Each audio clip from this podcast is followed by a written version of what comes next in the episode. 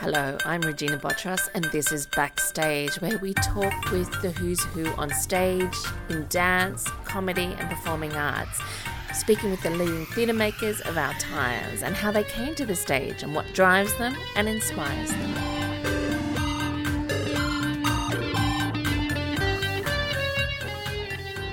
And my guest in this podcast is Dino Dimitriadis.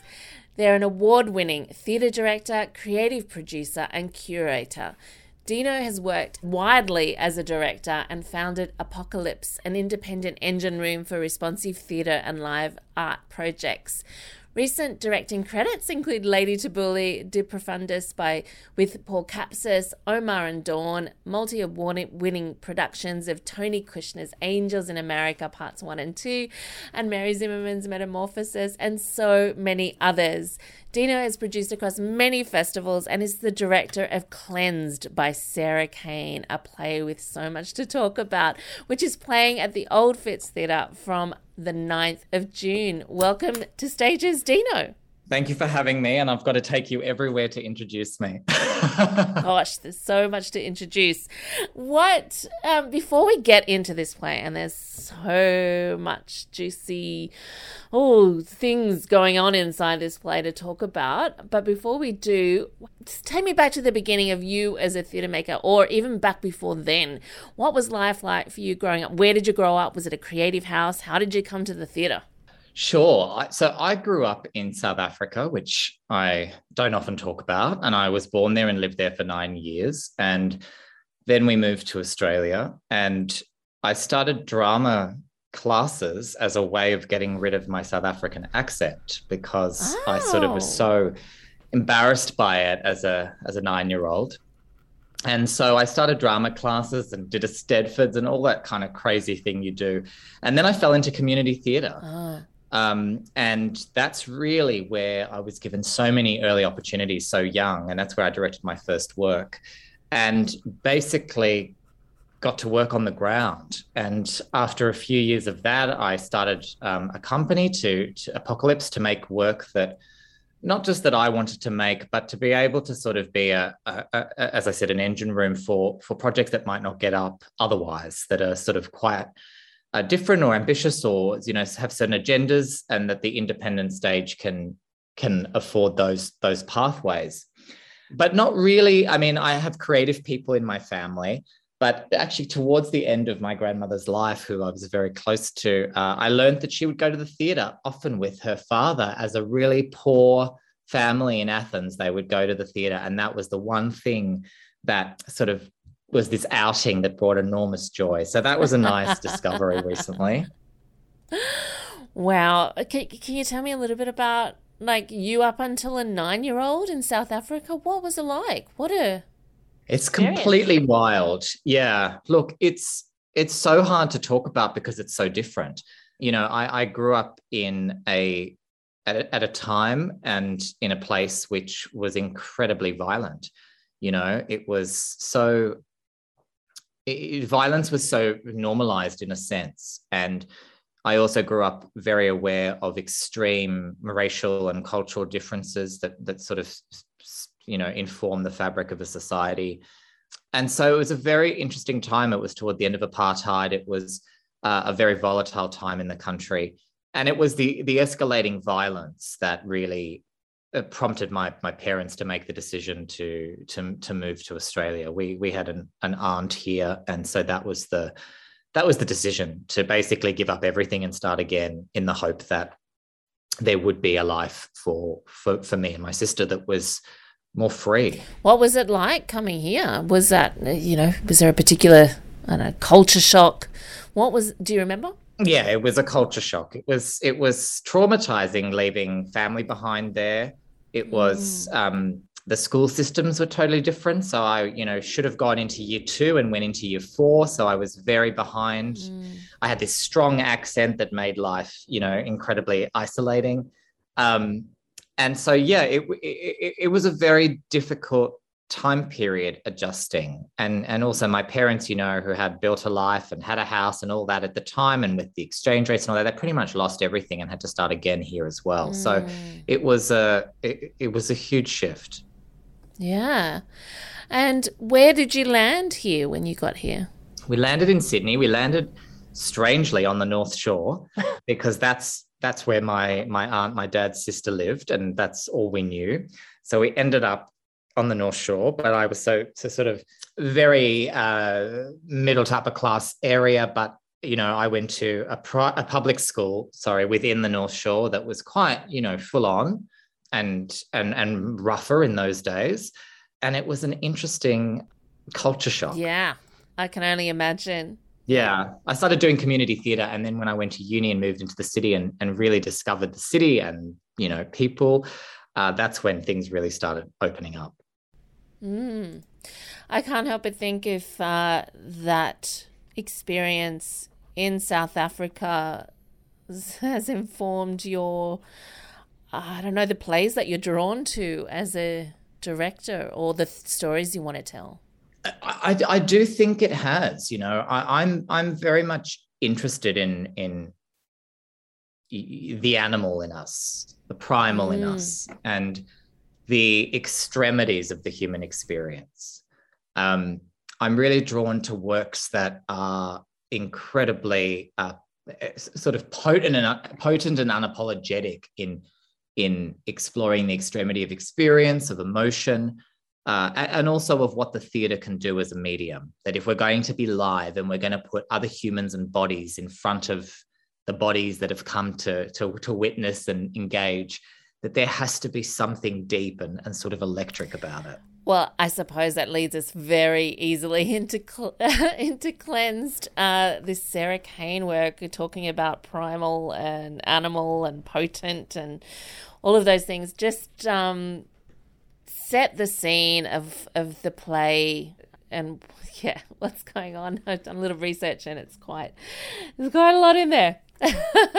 Yeah, it's it's certainly a work of extreme. So Sarah Kane mm. was an mm. extraordinary playwright who was writing in the 90s, um, wrote five plays before her death. And um, really the plays uh, were quite controversial and shocking at the time that they they came out. They they were extreme works, uh, works that demanded a lot a lot from the performers, but also the audience, mm. and works that I really believe are finally starting to be understood now. I think she was yeah. so ahead of her time that finally the times have have caught up with her. This play is one that I've been wanting to do for about 10 years, but I wanted to yeah. wait to be at a certain point in my craft and also with uh, how I kind of wanted to stage it to to be able to do it. It's incredibly complex. It's set in a nameless institution where essentially um, six bodies, six sort of abandoned souls, are observed. Um, and these souls, who are really sort of social outcasts, are trying to sustain themselves and survive through the pursuit of love. But at all times, they're being observed and, and tested by the seventh body in the space. And, you know, I describe this work as a sort of savage portrait of the human heart. It is a work where really the depths of grief and rage um, play out. But it's also a work where it is ultimately a love letter and it is ultimately about what it is as human animals that allows us to try and sustain ourselves and fight to survive and fight to connect and find community. It's quite I don't know, from what I could tell, Shakespearean or or I don't know the the levels of violence that the characters go to. I can't help but wonder because there's yeah there's so many themes around violence. I use of violence is such a general word for what happens, but what are the challenges that you come up against?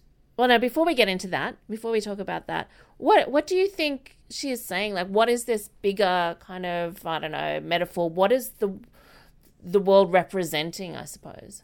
Yeah. In in some ways or actually in many ways this this nameless institution and this character that sort of observes and tests is is very much a metaphor for society and and what's happening in society. You know Kane was very observant of of, of, the context of her time. She was really focused on the Serbian crisis, what was happening in, in, in refugee and concentration camps. Um, she was really hyper aware of of that and those those conditions as we've seen recently with the ukraine um, mm. produce some of the most extraordinary human moments and the most extraordinary um, humanity and gentility amongst the chaos and the pain and the wreckage. And it's really a wonderful kind of um, portal those those those awful moments into into things quite human. So she was um sorry there's background noise here. It's all happening. So that's that's kind of something that's that's that's really interesting. And the other thing that's interesting is she's really interested in the human soul she's really interested in what we feel on a soul level but what she understood is that it is impossible in the theatre to have a conversation about the soul because how do you really show it? So, what she does is she uses the body as a symbol and the site of action for the soul. So, when characters are having sex or when they're having a moment of extreme violence, what she is doing is showing onto the body what she is trying to interrogate in the soul. And so her work oscillates quite brilliantly between realism and you're in real moments and you're with real people and moments that operate in a space of metaphor or symbol or surrealism depending on how you kind of want to approach it. So she's formally so ahead of her times. And went when the moments get so intense we we have to take flight. There's no other way to show them which is when she produces some of the most demanding and complex stage directions sort of in the history of theatre yeah can you tell me some of those stage directions Look, some of the acts of violence are incredibly difficult to approach on stage. You've got to make decisions mm. about how real what you do, what what you you know. There is you know drug use. There's um, there's moments where things morph or grow out of the floor. You know provocations that she gives about sort of radical um, uh, things that alter the space, and so she really kind of places a lot of demands on the artists who are working on her on her productions.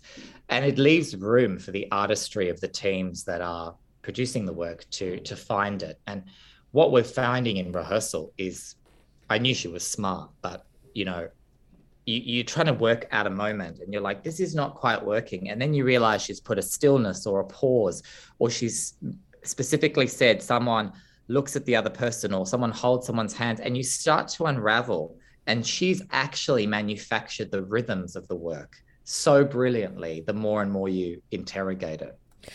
So and to name some of those there's there's incest and amputations and sodomy and things that can easily be misrepresented or not misrepresented but be funny not work if they don't work they work really badly.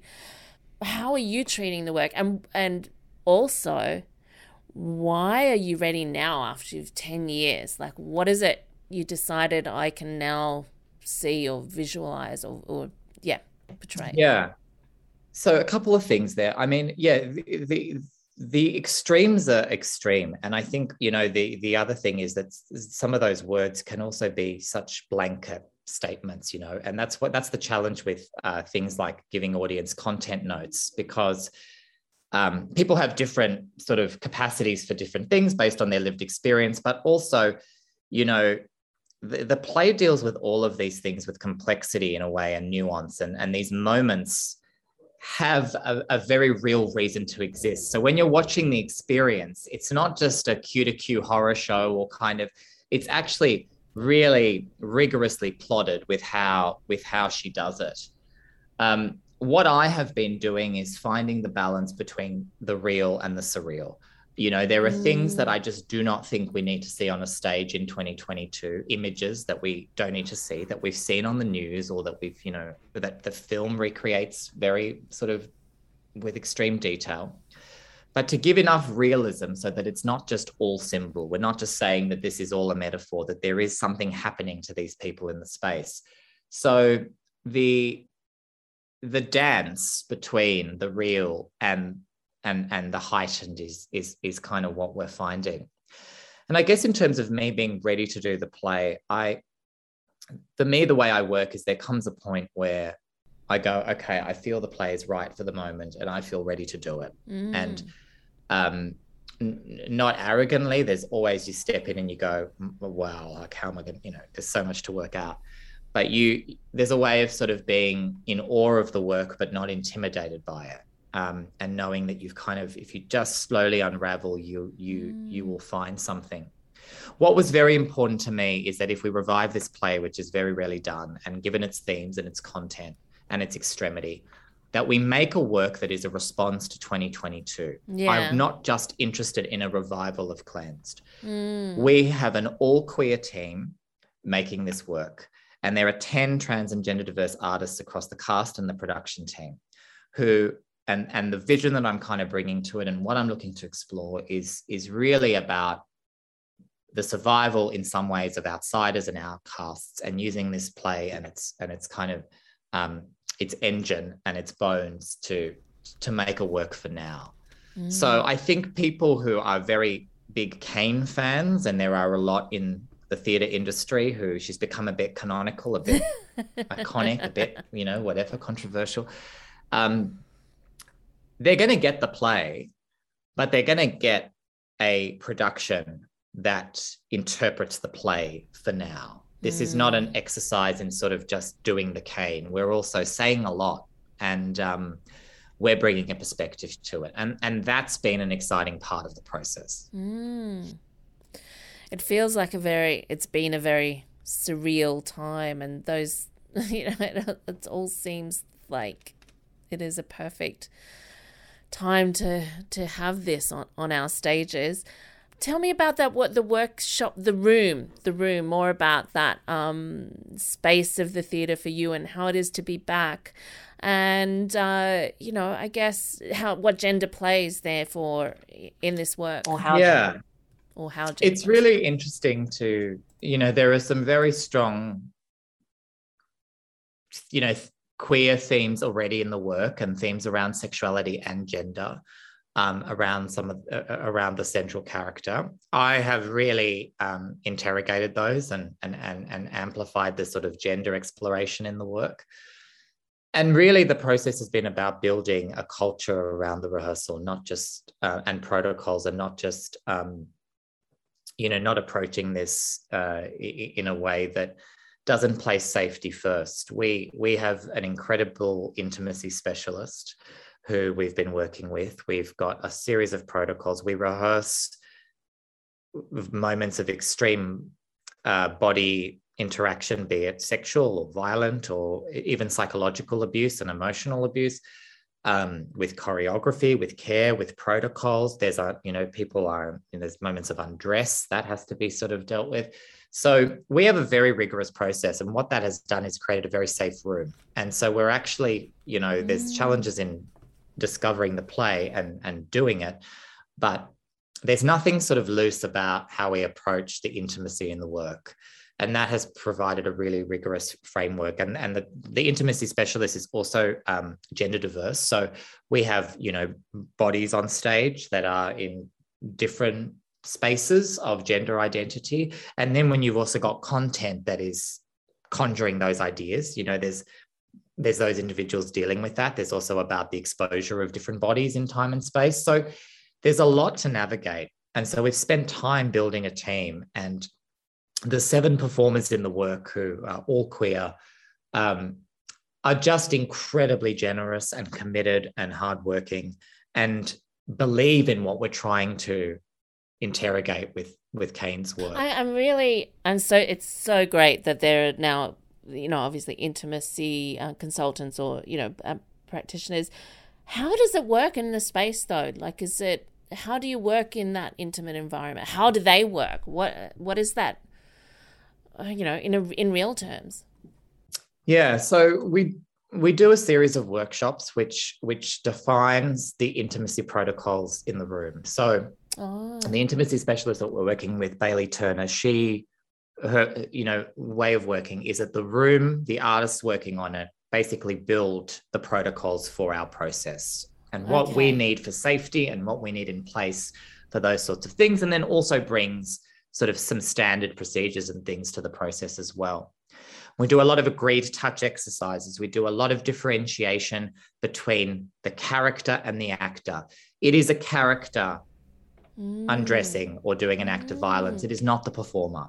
And those lines make how we approach the work very different and how we talk and how we rehearse.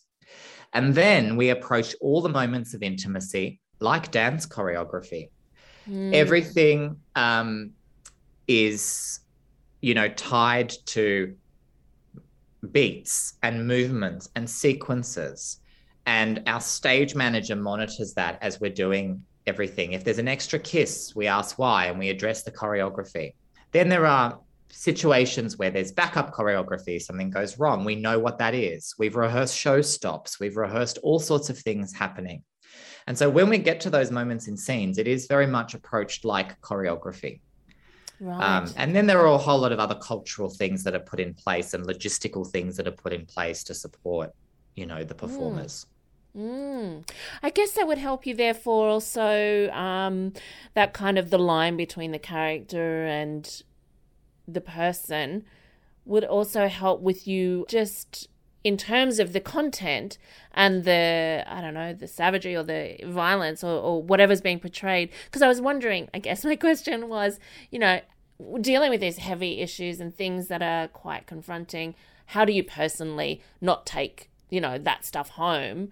Um, do you, do you have a way of kind of letting go of the theater once you walk out and not carry the intensity of it with you? Yeah, there's a process in place for as part of those workshops about how all of us, including myself, you know, get in and out of the process. And some of that role delineation and some of the exercises are helpful. We've also brought on a mental health professional to give yeah. strategies to um, okay. the company, uh, especially mm-hmm. as we move towards season and having to do the work night after night. Um, so we are very conscious of mental health. We we have a culture of transparency, our culture of conversation. We're continuously checking in. We have the language now to check in with each other. So yeah. it's all of those things have have really been considered as as mm. part of the process.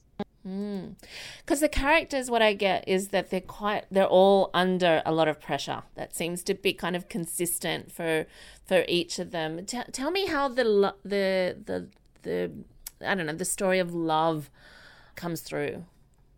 They're under a lot of pressure, but they are all in love in some ways with somebody mm. else in the work and pursuing that love and trying to find that love and trying to exist in this institution with the pursuit of that love, which brings its own challenges. And it's it, it, it's sort of an extraordinary um, push to connect and to be with someone against this other opposing force, which is society, the world, the institution kind of pushing against them. And so it, you know, it, it is a love story. And uh, that might be shocking to some people to hear it as that when they kind of hear the content notes, but um, it really is for me. And I think that's also why I wanted to do it. You know, I had, I felt nothing I felt no need to prove that we could just do a Kane. I didn't kind of mm. want to go, well, let's, you know, sh- she's so revered or sort of uh, not even revered, but kind of held up in a certain way in the theater. I, I didn't have that interest. I don't I don't carry the baggage that people bring with Kane. I think she's a genius. I think we get over consumed with the fact that she took her life rather than being consumed by the mastery of the five works she left us. Um, so for me, it was kind of going, well, why am I doing this? And it's because for me, it's not about shying away from the extremity, but it's about going, this is actually a love letter. And, and it's that tenderness that I particularly am interested in finding within the horror. So, what has been your biggest challenge with this work? You know, trusting the process. I mean, I always trust the process and and but more than ever because you could rehearse a Kane for a year and keep finding mm. things and because you can't do everything at once you've got to add things incrementally. You've got to sort of find relationships. You've got to find rhythms. You've got to then add choreography. You've got to add you know props which are all difficult in this show. You've got to add movement. You've got to add sound you know it's it's building the universe and and also performers can't just let go from day one. They've got to have all these anchors in place to be able to open up the emotional world of the play. So the hardest thing is just kind of going well we've got a process we have to trust it and we will just keep adding and then we will get to a point where we go all right now someone else can look at it and and have a response. And the universe has been built Totally. Totally. Dino Dimitriadis, thank you so much for joining. It's been really interesting, especially to talk about that intimacy, how that works, because it's, yeah, so important. I really appreciate it. Thank you. Well, that was Dino Dimitriadis and Cleansed, which is on at the Old Fitz Theatre from the 9th of June, previewing and then opening and running through until the 25th of June.